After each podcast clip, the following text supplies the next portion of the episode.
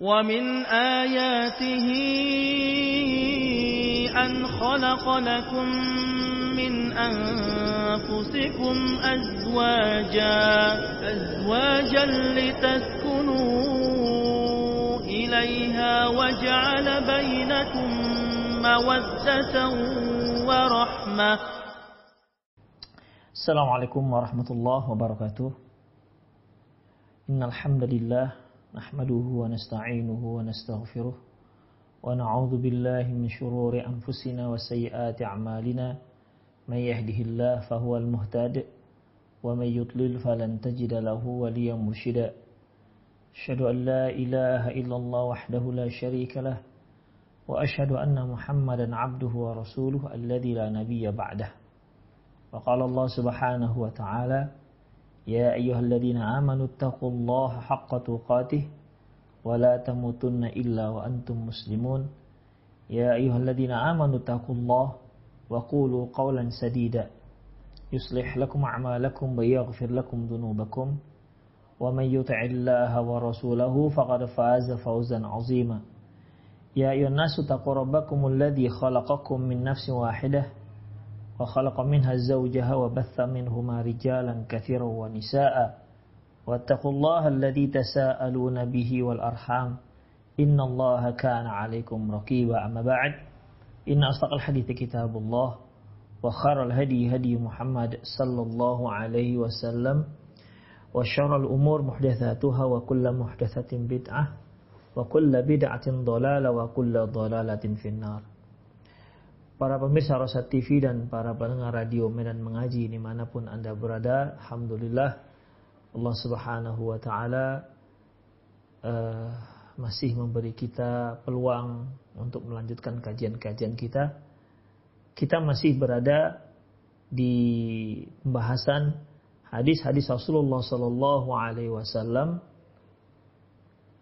yang menceritakan kepada kita bagaimana sikap beliau terhadap istri-istri beliau. Ya tentunya target kita dalam membacakan hadis-hadis ini bagi para suami atau bagi para calon suami bisa mencontoh, bisa meniru, menjadikan beliau sebagai toladannya dalam berumah tangga kelak. Jika ini bagi para lelaki yang belum menikah. Dan bagi yang sudah menikah, ya jadikanlah ini panutan dan di, bisa secepatnya dipraktekkan. Ikhwah, eh, ada beberapa hadis lagi yang terkait dengan masalah ini, yaitu sikap lembut beliau kepada istri beliau. Di antaranya ikhwah hadis yang diriwayatkan oleh Imam Abi Daud dan dengan sanad yang hasan di mana Aisyah radhiyallahu anha ber, berkata dia katakan qadima Rasulullah sallallahu alaihi wasallam min ghazwati Tabuk atau Khaybar ketika Rasulullah Wasallam baru pulang dari perang Tabuk atau perang Khaybar, watiha sitrun dan di lemari lemari itu ada tertutup dinding, tertutup uh, gorden. Jadi lemarinya Rasulullah SAW atau kita katakan rak lah, rak yang ada di dinding sahwah. Itu biasa sahwah itu uh, bisa juga dia bentuknya dia memang masuk ke dalam dinding ya. Dinding yang tebal kemudian diberi rak-rak. Itu sahwah. Nah, tutupnya itu buka dia tidak pakai pintu tapi ditutup pakai kain. Dan di rak dinding Rasulullah Sallallahu Alaihi Wasallam ditutupi kain ya. Kemudian fahabat reh Fakashafat nahiyatu satri an banati li Aisyah lu'abin. Pada saat itu masuk angin, berangin bertiup sehingga dia menyingkap. Sehingga tersingkaplah sedikit kain yang menutupi rak tersebut dan terlihatlah mainan Aisyah radhiyallahu anha. Ikhwah sebagaimana yang sudah kita ketahui bahwasanya Rasulullah Shallallahu alaihi wasallam menikah dengan Aisyah di saat itu Aisyah radhiyallahu anha berusia 6 tahun dan beliau satu rumah di saat Aisyah masih berusia 9 tahun. Jadi di sini ikhwah uh, ya kita tahu bagaimana karakter seorang manusia, seorang wanita, seorang uh, istri yang dia masih berusia 9 tahun tentunya masih ingin untuk bermain ya. Jadi ketika Rasulullah pulang beliau datang masuk ke rumah ternyata di saat itu tertiuplah tertiup angin tut, kain yang menutup rak dinding Rasulullah dan terlihatlah mainan Aisyah radhiyallahu anha. Faqala ma hadha ya Aisyah Kata Rasulullah, ini apa ya Aisyah? Nah, begitu. Jadi Rasulullah ya bertanyalah tentang ini apa. Beliau tahu itu mainan, ya. Tapi ini sebagai apa ya? Sebagai uh, mula muda abah. Artinya ya apa namanya? Supaya seorang dewasa itu bisa dekat dengan anak-anak. Ya. Kan biasanya kalau kita apa ya? Ketika kita ngobrol dengan anak-anak, Nah, ini sepatu siapa? Begitu. Kita tahu itu sepatu dia, ya. E, ini mainan siapa ya? Begitu. Rasulullah bertanya seperti itu. Maha ada ya Aisyah? Eh, Aisyah ini apa ya? Qalat banati. Ya Rasulullah, itu mainanku. Banati, kalau kita artikan secara terlit, banati itu artinya ini anak-anakku ya Rasulullah. Maksudnya anak-anakku ini adalah mainan anak-anakan. Nah, itu dia. Ini anak-anakku ya Rasulullah. Maksudnya mainannya dia. Fara'a bainahunna farosan lahu janahan minariqa. Dan beliau melihat ada satu bonekanya Aisyah ya berbentuk kuda yang memiliki dua sayap dan sayapnya terbuat dari kain. Faqala ma hadzal ladzi ara wasatahunna. Lantas Rasulullah tanya lagi, terus yang tengah-tengah itu apa ya Aisyah? Lihat bagaimana Rasulullah dalam berkomunikasi dengan Aisyah yang waktu itu usianya ya masih anak-anak pada waktu itu. Qala faras, oh yang tengah itu ya Rasulullah itu kuda. Qala ma hadzal alaihi. Terus yang di kuda itu kok ada apa itu namanya? Artinya beliau menanya, kok kuda itu ada sesuatu, ada dua dua hal yang ada di punggungnya gitu. Ini terus kalau kuda itu kan nggak ada nggak ada sayap. Tapi ini ini apa ya Aisyah? Qalat janahan, oh itu sayapnya ya Rasulullah. Qal farasullahu janahan, Apakah kuda punya sayap ya Aisyah? Masya Allah, ini ini komunikasi dengan anak kecil ya Khafidin. Ya. Komunikasi dengan anak, dengan istri yang dia masih usianya sangat dini. Loh, emang kalau bahasa kita, emangnya kuda punya sayap? Qalat, kata Aisyah, ini Aisyah orang istri walaupun dia masih kecil, tapi dia pintar ikhwah, jenius orangnya. Amal samita anna li Sulaiman khailan laha ajanihah. Loh, Apakah Anda tak pernah dengar ya Rasulullah? Bukankah Nabi Sulaiman punya kuda yang punya dua sayap? Masya Allah. Ya. Fadahika qalat fadahika hatta ra'at nawajidahu. Rasulullah pun tertawa mendengar jawaban Aisyah sampai terlihat kedua gigi geramnya. Masya Allah. Inilah ikhafidin dialog antara Rasulullah SAW dengan istri beliau yang waktu itu masih sangat sangat muda ya. Ya, sangat muda, usianya sangat dini. Tapi beliau berkomunikasi dengan komunikasi dengan orang yang berusia dini. Di sini kan menunjukkan bahwasanya ya, bahwasanya masalah menikah dini itu nggak ada masalah. Yang bermasalah tidak pandai berkomunikasinya. Itu ikhwah. Ketika seorang ber, menikah dini, misalnya usianya, usia istrinya dapat jodoh isi dengan seorang akhwat yang berusia masih 17 atau 16 tahun. Ini kan masih sangat muda. Ya.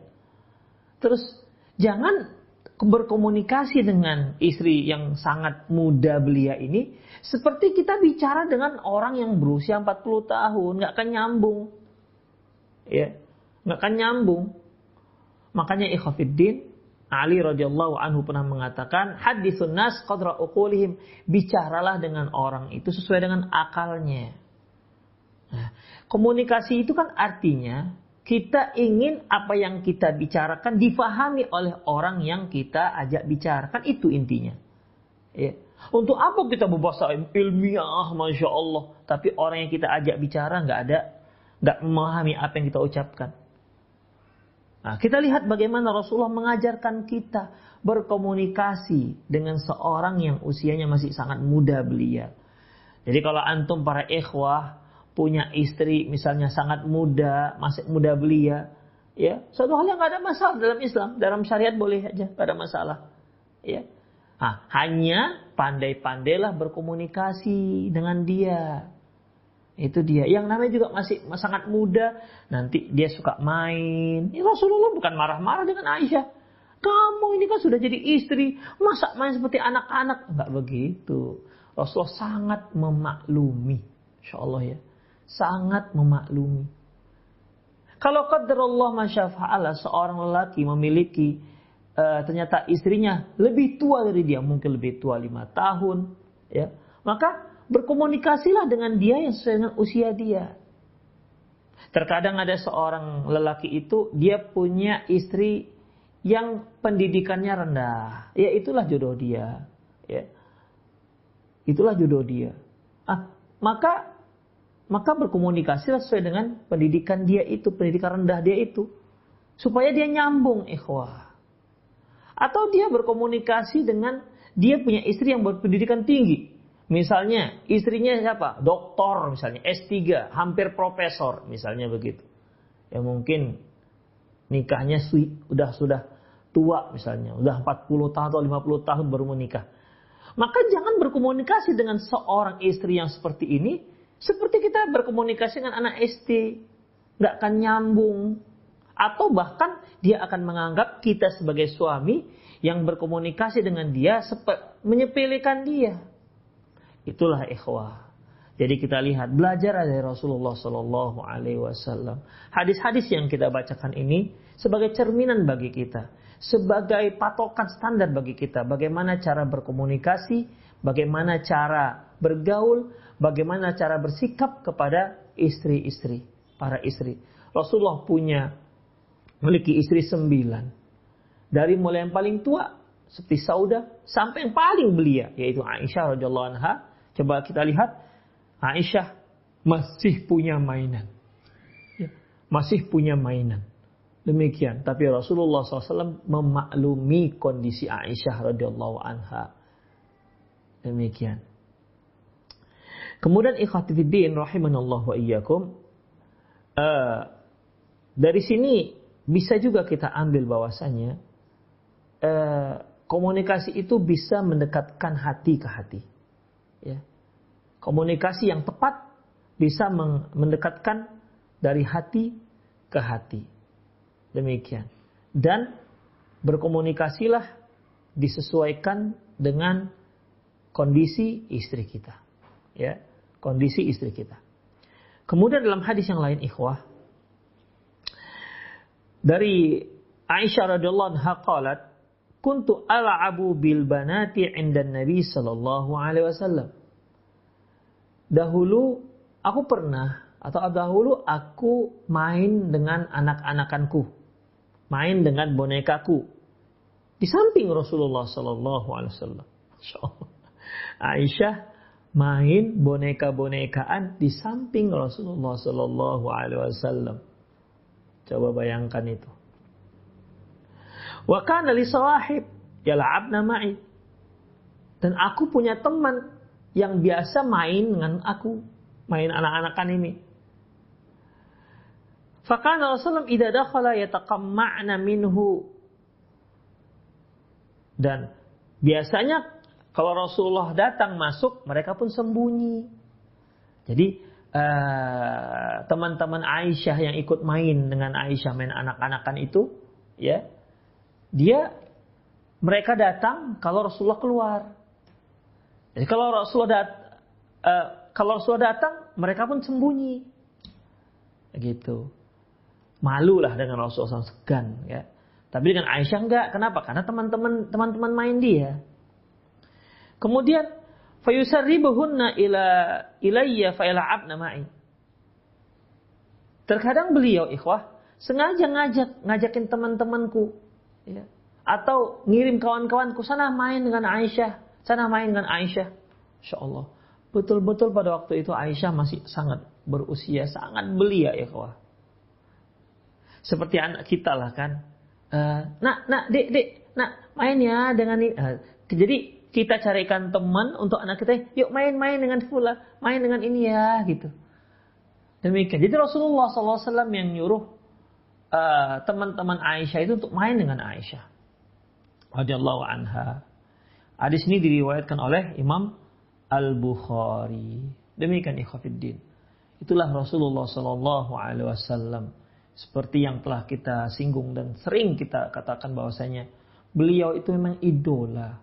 Idola dari semua kalangan dari kalangan anak-anak sampai kalangan orang tua dan dewasa. Dalam hadis lain yang diriwayatkan oleh Imam Bukhari dan Muslim juga dari Aisyah. Dia berkata, Ra'aitu Nabi sallallahu alaihi wasallam yasturuni biridai wa ana anzuru ila al-habasyah yal'abuna fil masjid. Aku melihat Rasulullah sallallahu alaihi wasallam menutupi aku dengan kainnya dan aku melihat orang-orang Ethiopia sedang melakukan permainan di dalam masjid. Ya, jadi eh, pada waktu itu orang-orang Ethiopia ngumpul, kemudian mereka ada main, main pedang, main apalah di dalam masjid. Dan Aisyah melihat demikian. Aisyah melihat ketika Aisyah radhiallahu melihat beliau tutupin dengan dengan kain beliau. Jadi ya, dalam hadis yang lain beliau malah nanya Aisyah, Maria Aisyah, apakah kamu mau lihat itu mainan permainan orang Habasyah?"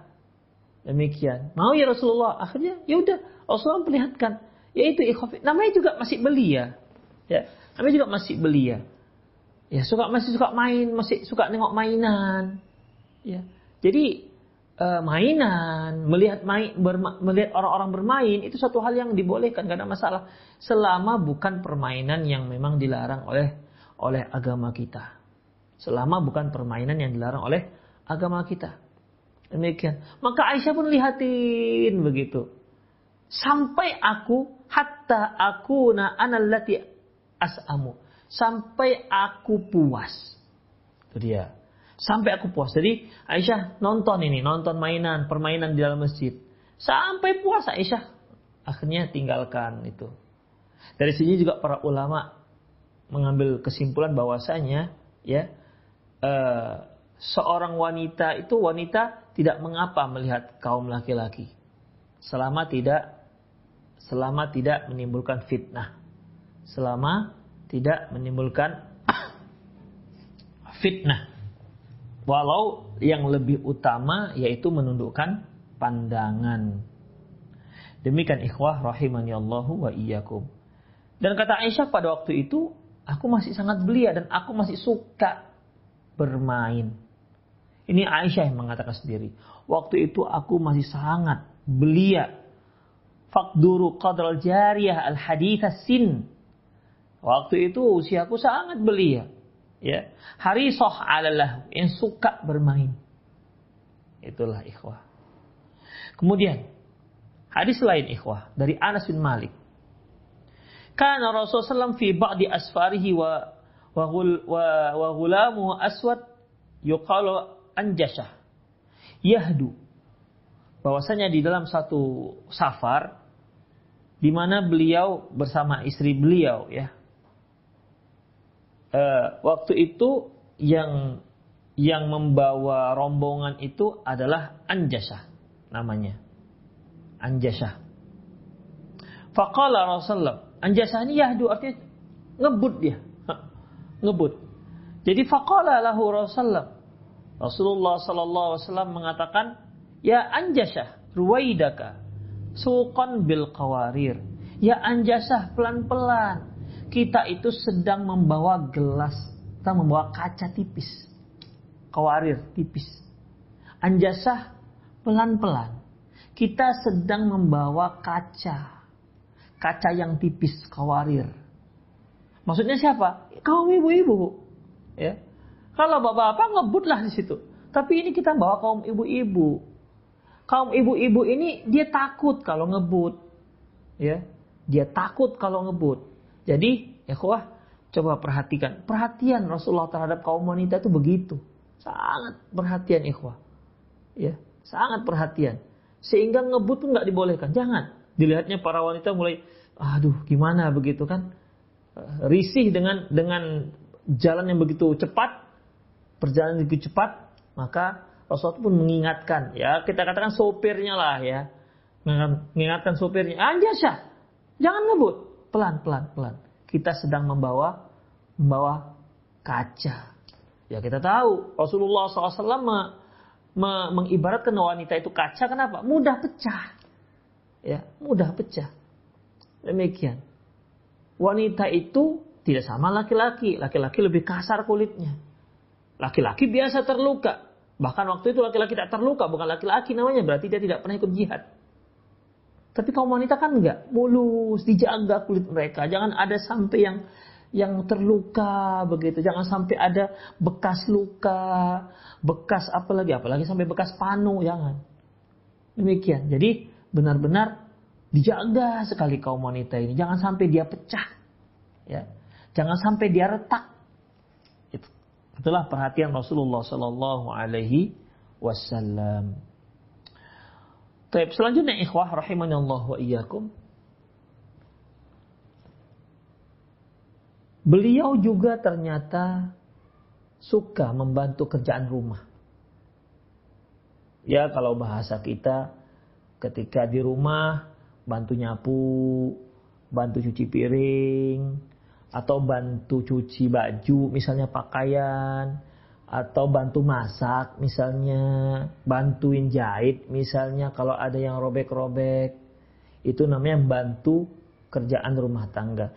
Dan Rasulullah Shallallahu Alaihi Wasallam melakukan hal itu. Hadis ini diriwayatkan oleh Imam Bukhari. Ya, dari Al Aswad. Qalat, Sa'atu Aisyah radhiyallahu anha, maka Nabi yasna'u fi baiti. Kata Al Aswad, aku pernah bertanya kepada Aisyah radhiyallahu anha, sebenarnya apa sih yang dilakukan Rasulullah ketika beliau berada di rumah? Kemudian qalat, kana yakunu fi mihnati ahli. Oh beliau itu kalau di rumah bantu kerjaan rumah. Masya Allah. Bantu kerjaan rumah. Fa'idha hadratis salah kharaja ila salah. Apabila sudah masuk waktu sholat, beliau pun keluar untuk melaksanakan sholat.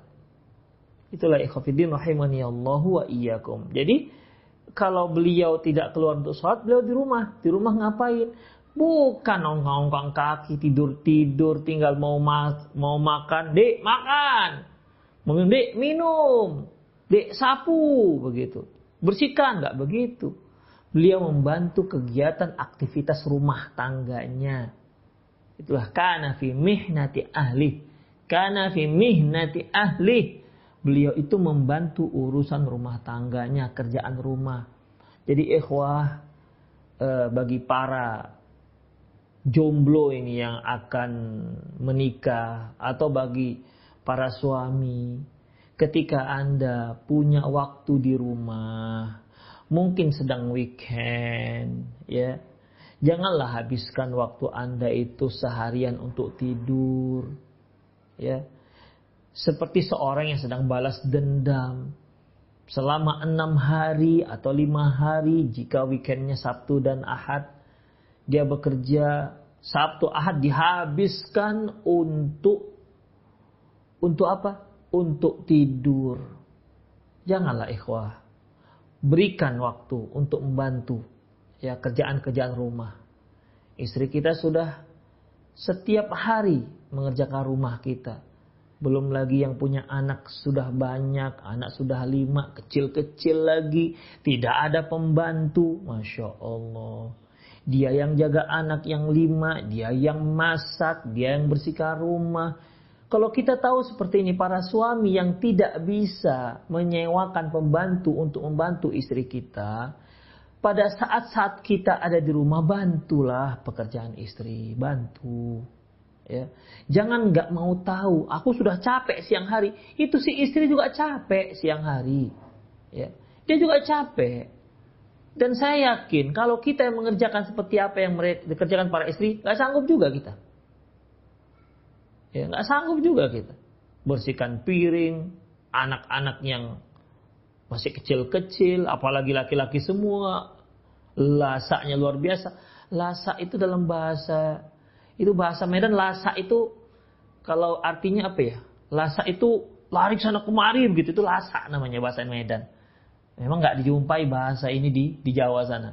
Jadi kalau dikatakan anak itu lasa, itu apa namanya aktif sana kemari, ah, begitu. Apalagi anak laki-laki kan dipanjatin, coba. Ya, dalam kondisi kita ada waktu bantulah istri kita, ya bantu. Kalau anak kita ngompol, kita lah yang yang apa namanya yang membenahi ompolnya. Jangan minta teriak, dek, kencing nih, bersihkan. Jangan kita lah, dia lagi sibuk dengan kerjaan yang lain. Demikian ikhwafiddin. Ya, jadi kalau ada waktu bantulah. Jangan tidur. Ada yang lebih parah ikhwah. Ketika waktu weekend dia, waktu liburan dia, ke mana dia lakukan? Tidur, nggak tidur. Jadi ngapain? Mancing seharian. Lebih rindu dia dengan ikannya. Ya. Lebih puas rasa hatinya ketika dia memancing dapat ikan mujair segini tuh ketimbang dia nunggu apa namanya menunggu istrinya, bantuin istrinya. Mancing saja dapat ikan mujair segini ha. Segini ya. Satu jam nunggunya. Itu satu jam kalau kita gunakan untuk bantu istri. Masya Allah. Ya. Demikian ikhafid. Ini pelajaran-pelajaran yang luar biasa yang bisa kita petik dari hadis hadis dari dari sikap Rasulullah Sallallahu Alaihi Wasallam. Demikian ikhafidin rahimanallah wa iyyakum. Ada lagi seminggu dia di luar rumah. Weekend ngapain biasanya kalau sekarang? Goes. Itu dia. Goes main sepeda ah, dari pagi sampai sore. Insya Allah. Ya, bukan nggak boleh goes ikhwah silahkan, bukan nggak boleh mancing silahkan, tapi janganlah seharian penuh kasihlah waktu, waktu untuk bantu istri. Ya, mancing agak-agak dua tiga jam kan cukup. Goes juga begitu. Jangan dua hari weekend, dua hari goes dari pagi sampai sore. Kapan lagi kita kita bercengkrama? Kapan lagi kita bisa membantu uh, pekerjaan rumah kita, rumah yang biasa dilakukan oleh istri kita? Ringankanlah dia, ya ringankanlah kerjaannya. Atau carikan pembantu. Ini carikan pembantu nggak punya duit, bantu juga nggak mau si tiduran. Ada yang nggak tiduran?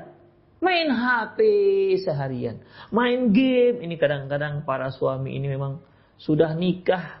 Udah punya anak sekian. Masih suka main game.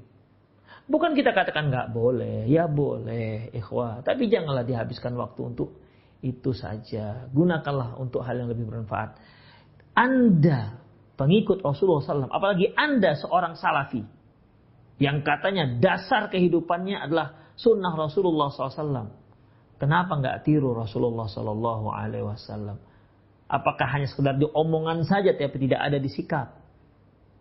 Itu. Islam itu butuh butuh realita. Butuh jelas sikap, bukan hanya omong. Kalau sekedar ngomong saja itu MP3 lebih pandai ngomong. Kita setel lebih satu hari penuh dia ngomong. Bukan hanya sekedar pintar ikhwah. Kalau pintar saja nggak ada nggak ada nggak ada sikap, tidak ada tidak ada apa namanya implementasi dalam kehidupan, komputer lebih pintar dibandingkan kita. Jadi ikhwah, kita yang menyatakan rujukan kita Rasulullah SAW, rujukan kehidupan kita Rasulullah SAW, tirulah beliau, ya, wujudkanlah. Kita ingin rumah tangga kita sakinah, mawaddah, warahmah. Semua kita mengidam-idamkan itu. Di antaranya ikhafidin bantulah ya. Para istri Masya Allah ya. Kalau dibantu oleh suaminya walaupun mungkin bantunya hanya sekedar hanya goyang-goyangkan apa namanya sulit untuk untuk ini apa namanya untuk goreng walaupun hampir-hampir gosong misalnya. Tapi senang ya Khafiddin ya senang.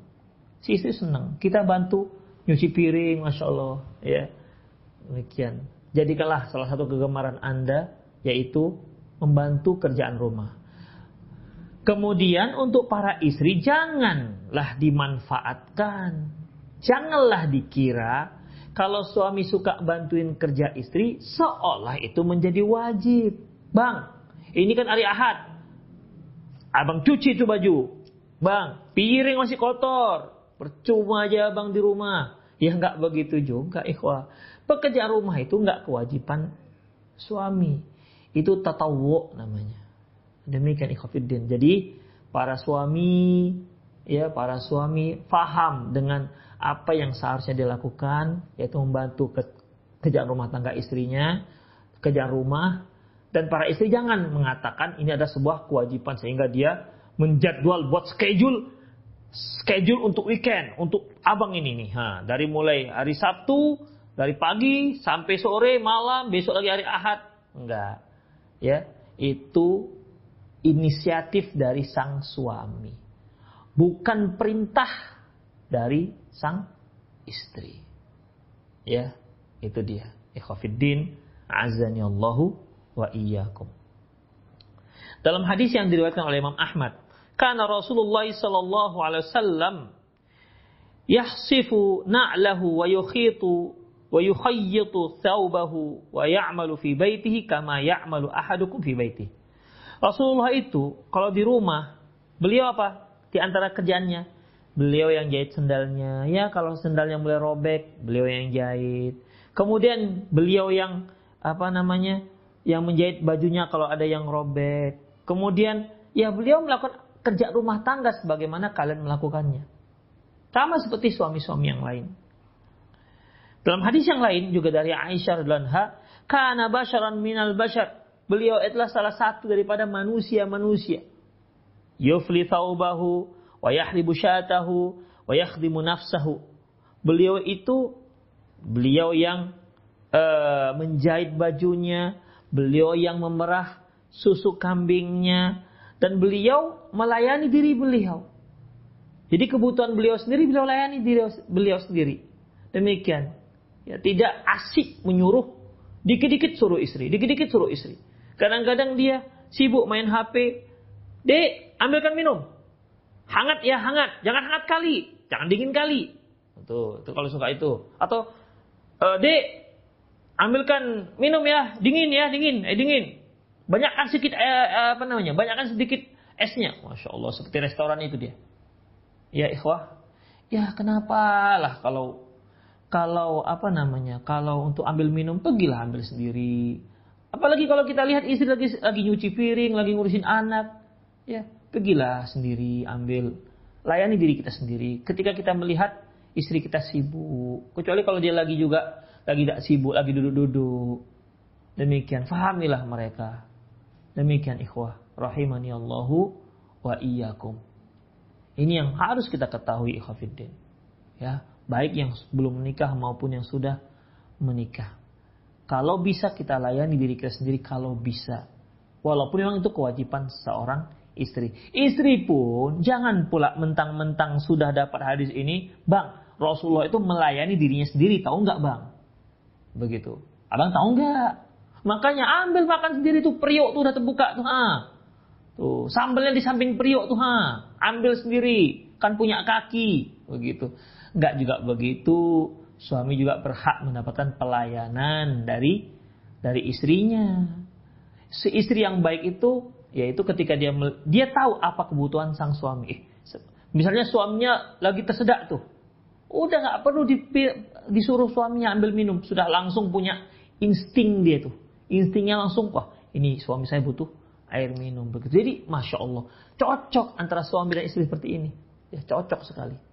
Jadi nggak perlu pakai teriak-teriak, hilangkan teriakan dalam rumah tangga kita ikhafidin.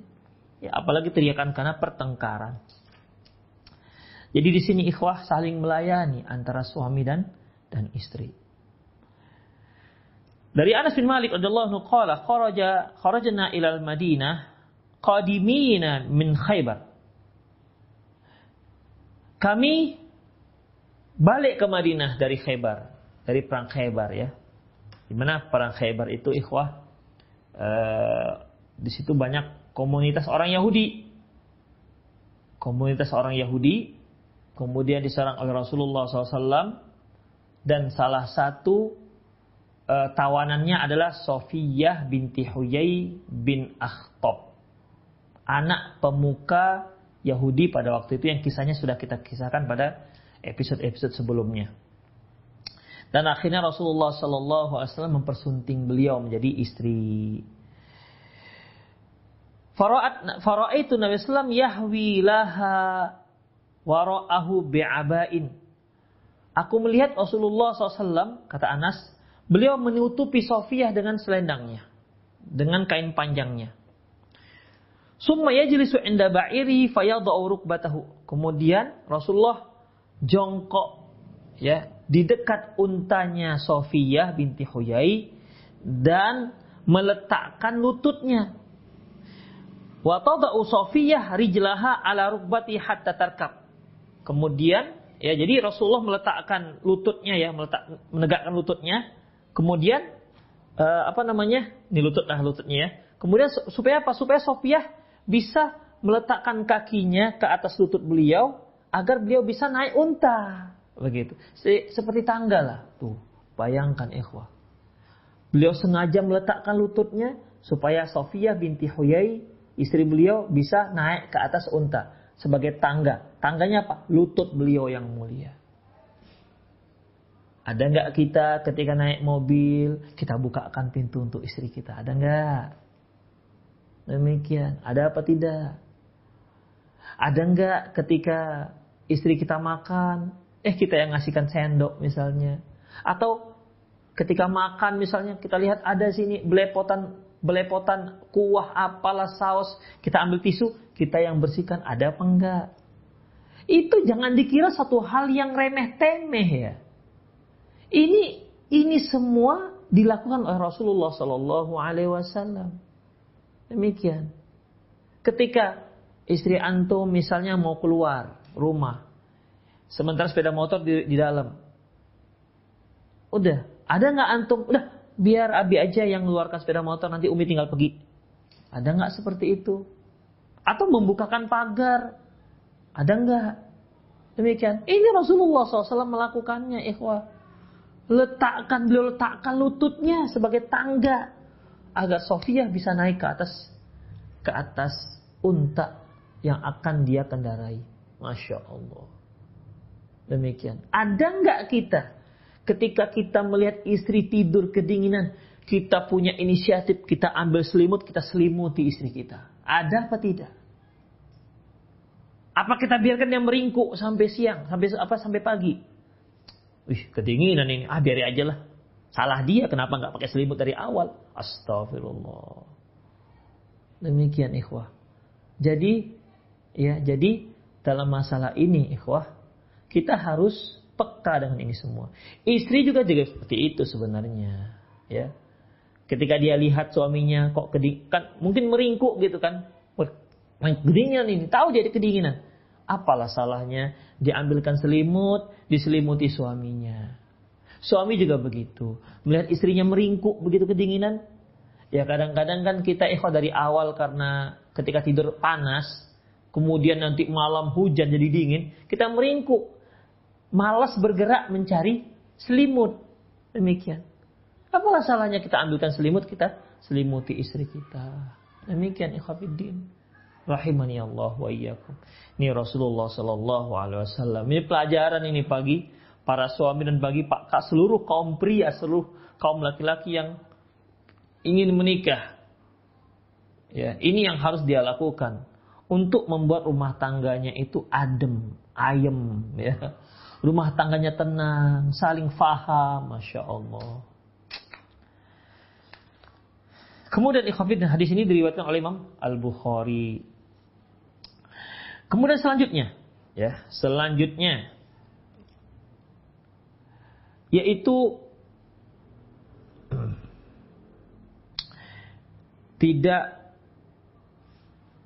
mencari-cari tidak mencari-cari kesalahan istri. Itu dia. Ya yang namanya yang namanya kesalahan pasti ada aja. Ya. Seperti apa? Tuh suami nggak usah di mata-matain istri. Istri juga seperti itu, nggak usah mata-matain suami. Asik periksa HP aja. Demikian. Terkadang si istri itu meriksa merisai HP itu gara-gara suami juga. Ya. Suami yang mencurigakan. Demikian gerak-geriknya seperti takut ketahuan apalah begitu. Sehingga suami dan istri saling curiga mencurigai. Makanya Rasulullah Shallallahu Alaihi Wasallam berkata kepada Jabir ketika mereka pulang dari safar, ini Jabir mau pulang cepat nih. Jabir bin Abdullah pulang cepat. Eh kata Rasulullah, eh Jabir Jabir Jabir, kamu kenapa kok mau cepat-cepat pulang? Kata Jabir, ya Rasulullah saya ini pengantin baru loh Rasulullah. Ya, pengantin baru. Apa kata Rasulullah? Tidak usah, jangan, jangan cepat-cepat pulang. Kenapa? Amhilu hatta tadkhul lailan. Sabar sampai engkau masuk ke Madinah pada malam hari. Kenapa? Kai tamtasisu sya'sa. Sya'sa.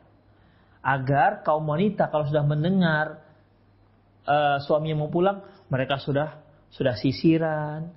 Watastahidda al-mughibah, sudah cukur-cukur. Nah, demikian. Jadi mereka sudah siap. Apalagi sekarang kan, kita baru pulang safar sudah seminggu itu kan kangen dengan istri, ya. Ada ada WhatsApp, habis sudah habis ini, atau kasih share lokasi live-nya itu kan. Nampak kita jalan semakin lama semakin semakin dekat, ah, begitu. Supaya apa ya, Jangan sampai kita melihat sesuatu yang kita nggak suka. Kita pulang capek dari safar, begitu lihat rumah berantakan, istri celemongan, belepotan, bau luar biasa. Ini membuat kita bisa marah, ya. Anak lagi celemotan. Demikian ikhwah. Jadi dalam masalah ini ya hati-hatilah ya, hati-hati supaya kita tidak melihat apa yang kita uh, tidak sukai dari rumah tangga kita. Dua lagi ikhwatiddin. Ya. Uh, satu lagi aja. Yaitu memanggil istri dengan panggilan yang apa ya, yang romantis lah. Dari Aisyah radhiyallahu anha, anna Rasulullah SAW qala laha yauman. Bahwasanya Rasulullah SAW berkata kepada Aisyah suatu hari, Ya Aish, hadza Jibril yukri'ukis salam, yukri'ukis, salam. Ya Aish, ya Aish ini nama beliau kan Aisyah, dipanggil ya Aish ini panggilan apa ya? Kalau kita katakan panggilan imut lah, ya. Misalnya namanya Rifki dipanggil Kiki, ah gitu-gitu. Ya. Namanya misalnya Inayah dipanggil Ina. Ah, panggilan-panggilan apa namanya? Panggilan-panggilan yang imut lah kalau kita katakan. Panggilan menunjukkan panggilan sayang. Ya Aish, ada Jibril, yukrikus salam. Ya Aish, ini Jibril titip salam untukmu. Demikian, panggilan Aish. Jadi seorang suami boleh memanggil istrinya dengan panggilan sayang. Panggilan kesayangan. Dia panggil yang, nah, begitu. Beb, apa lagi? my honey, nah, begitu kan, my love. Nah, jangan pas bulan pertama nikah my love. Udah bulan kedua udah udah main pukul-pukulan, janganlah ikhwah. Ya. Boleh, boleh kita panggil dengan panggilan yang romantis. Sampai tua kita panggil sayang juga nggak apa-apa. Yang, nah, yang kalau sudah yang itu artinya sayang, bukan peangnya beda. Jadi panggilan singkat-singkat. Ah, bisa disingkat. My love my love. Uh, bang my love. Ah, begitu. Nggak apa-apa ikhwafiddin. Kita sebutkan ke istri kita uh, di abang I love you kali loh dengan kamu di wah kan gak ada masalah. Itu istri kita bukan istri orang. Istri orang udah nggak boleh. Istri kita apa sahanya ih abang kok sayang kali dengan adik ya? Iya bang. Masya Allah bang. Begitu. Jadi kan seneng tuh istri. Dibilang begitu. Dipanggil yang eh, cantik. Mana? Ah, begitu. Oh, boleh Khafidin. Ya cantik. Tapi yang betul-betul cantik lah istrinya.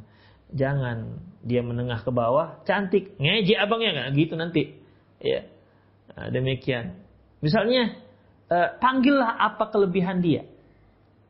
Seperti si manis ya. Uh, ya, kalau manis janganlah karena nanti ada saingan dengan kucing nanti ya. Karena kucing dipanggil manis nanti ya, panggil cantik begitu. Atau sayang, dipanggil apalah ikhafidin yang menunjukkan panggilan itu panggilan roh romantis. Jangan panggilan cacat dia. Misalnya istrinya agak hitam dipanggil keleng, jangan dipanggil keleng atau hitam, jangan. Ya. Atau istrinya agak pendek, 140. Panggil, "Dek, di mana konde? Ya Allah, jangan itu panggil penghinaan nggak boleh. Ya, jadi dalam masalah ini ikhwah rahimanallahu ayyakum, panggillah dengan panggilan yang romantis. Rasulullah sudah mengajarkan, ya. Rasulullah sudah mengajarkan. Pernah juga Rasulullah manggil Aisyah dengan sebutan ya Humairo. Humairo itu yang artinya yang kemerah-merahan, pipinya yang kemerah-merahan. Hadis ini kata Hafiz Ibnu Hajar, hadis ini sahih, ya. Hadis ini sahih. Dan sanad yang sahih itu sanad yang diriwayatkan oleh Imam An-Nasai. Panggillah ya Humaira uh, begitu. Wahai yang kemerah-merahan, boleh ikhwafiddin. Dan Rasulullah memanggilnya di hadapan para sahabat, boleh. Jadi panggillah istri Anda dengan panggil kesayangan, panggilan kesayangan. Demikian ikhwafiddin rahimani Allahu wa iyyakum. Ya saya kira itu sajalah hadis-hadis habis hadis-hadis yang terkait dengan bagaimana sikap Rasulullah Shallallahu Alaihi Wasallam terhadap istri-istri beliau. Ya semoga apa yang kita bahas bermanfaat dan kita bisa jadikan ini sebagai acuan untuk kita berumah tangga nanti atau untuk para suami ya rubahlah bersikap cara bersikap dengan istri.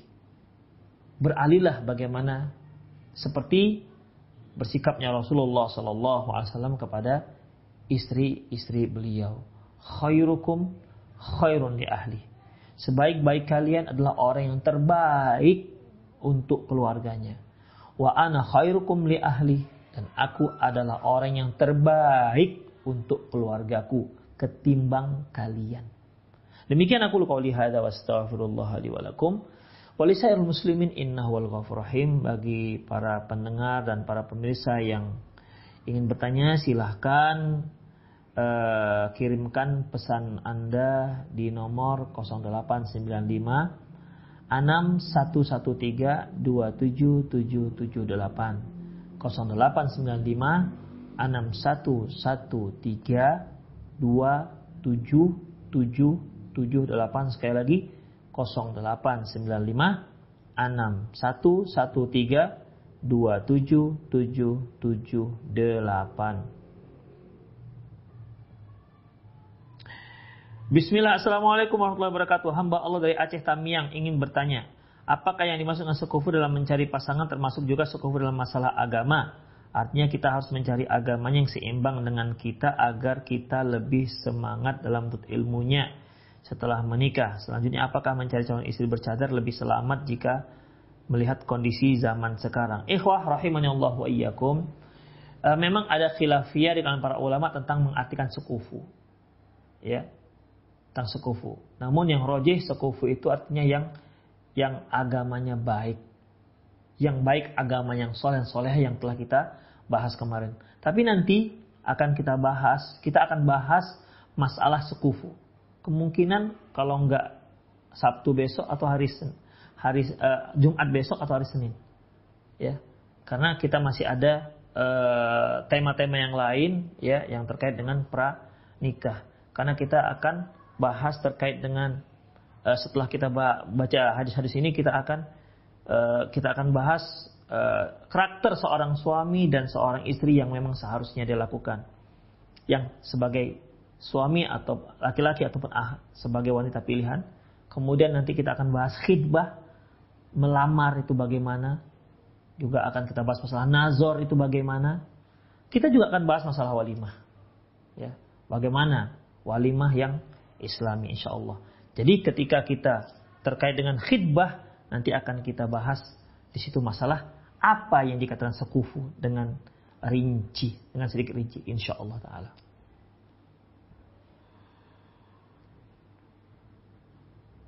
Sepertinya Baik, ada di sini pertanyaan.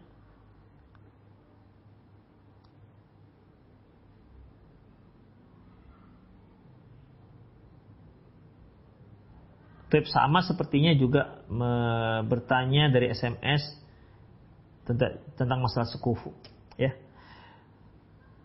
Uh, ikhwah rahimanallahu iyyakum. Adapun tadi pertanyaan terkait dengan masalah uh, cadar ya. Terkait dengan masalah cadar, ikhwah rahimanallahu iyyakum. Cadar itu hukumnya sunnah. Ya. Cadar hukumnya sunnah. Sunnah itu artinya dia pakai berfaala, tak dipakai dia tak berdosa. Apakah zaman sekarang ini apakah zaman sekarang ini uh, sangat bagus kalau bercadar? Ya. Yang masalah bagus dan tidak bagusnya ikhwah syariat tidak menentukan itu. Jelas yang utama bercadar. Kecuali nah ini kecuali kalau istri antum memang orang-orang sekitarnya sepakat dia berparas cantik ada yang cantik itu ikhwah, perasaan sendiri. Ya. Ih saya cantik lah ini. Sementara orang sekitarnya nggak mengatakan dia cantik, biasa-biasa aja. Ya, poinnya poin 66,5 gitulah. Ya. Ada yang memang si wanita ini memang orang sekitarnya mengatakan dia cantik, sepakat. Ya. Maka untuk akhwat seperti ini, untuk istri seperti ini itu lebih ditekankan lagi untuk apa? untuk bercadar. Ya, lebih ditekankan lagi untuk bercadar. Kenapa? Karena paras cantik itu mudah membuat orang lain terfitnah. Ya. Ya kita tahu sendirilah bahwasanya nggak ada yang nggak ada laki-laki itu kecuali dia pasti sukalah dengan yang namanya paras cantik. Itu pasti suka. Demikian ikhwafiddin. Suka di sini bukan berarti harus jadikan istri ya. Demikian. Kita lihat uh, sahabat Rasulullah SAW Fadl ya bin Abbas. Ketika itu datang seorang wanita dari Khosamiyah, dari suku Khosamiyah bertanya kepada Rasulullah. Waktu itu Fadl melihat si wanita ini. Wanita itu di, di riwayat itu sebutkan wanita ini berparas cantik. Itu tandanya dia nggak pakai cadar. Ya, kalau dia pakai cadar nggak ketahuan kalau dia cantik. Fadl bin Ibn Abbas melihat. Kemudian Rasulullah memegang kepalanya. Dialihkan ke arah lain. Tapi namanya juga wanita cantik. Balik lagi dia lihat. Dipegang lagi Rasulullah ke arah lain. Dilihat lagi Hafidin. Itulah dia. Ya. Jadi ya bagi antum yang merasa antum memiliki istri yang berparas cantik atau anak gadis, anak antum yang berparas cantik, ya. Maka di sini sangat dianjurkan untuk bercadar. Apalagi kondisi seperti sekarang ini ikhafidin namun kalau yang biasa-biasa saja ya sebaiknya sebaiknya bercadar juga. Demikian. Jadi bukan berarti kalau dia parasnya tidak tidak cantik barulah dia sibuk menutupinya dengan cadar jangan terbalik ya dia tahu dia nggak cantik orangnya Takut orang lain tahu kalau dia nggak cantik, akhirnya dia bercadar. Oh, itu keliru ikhwatiddin. Ya. Niatnya ya harus lurus karena Allah Subhanahu wa taala. Demikianlah ikhwatiddin rahimani Allah wa iyyakum. Sepertinya itu sajalah kajian kita karena tidak ada pertanyaan lain. Ya. Itu sajalah aku qauli hadza wa astaghfirullah li wa lakum wa muslimin innahu wal ghafur rahim.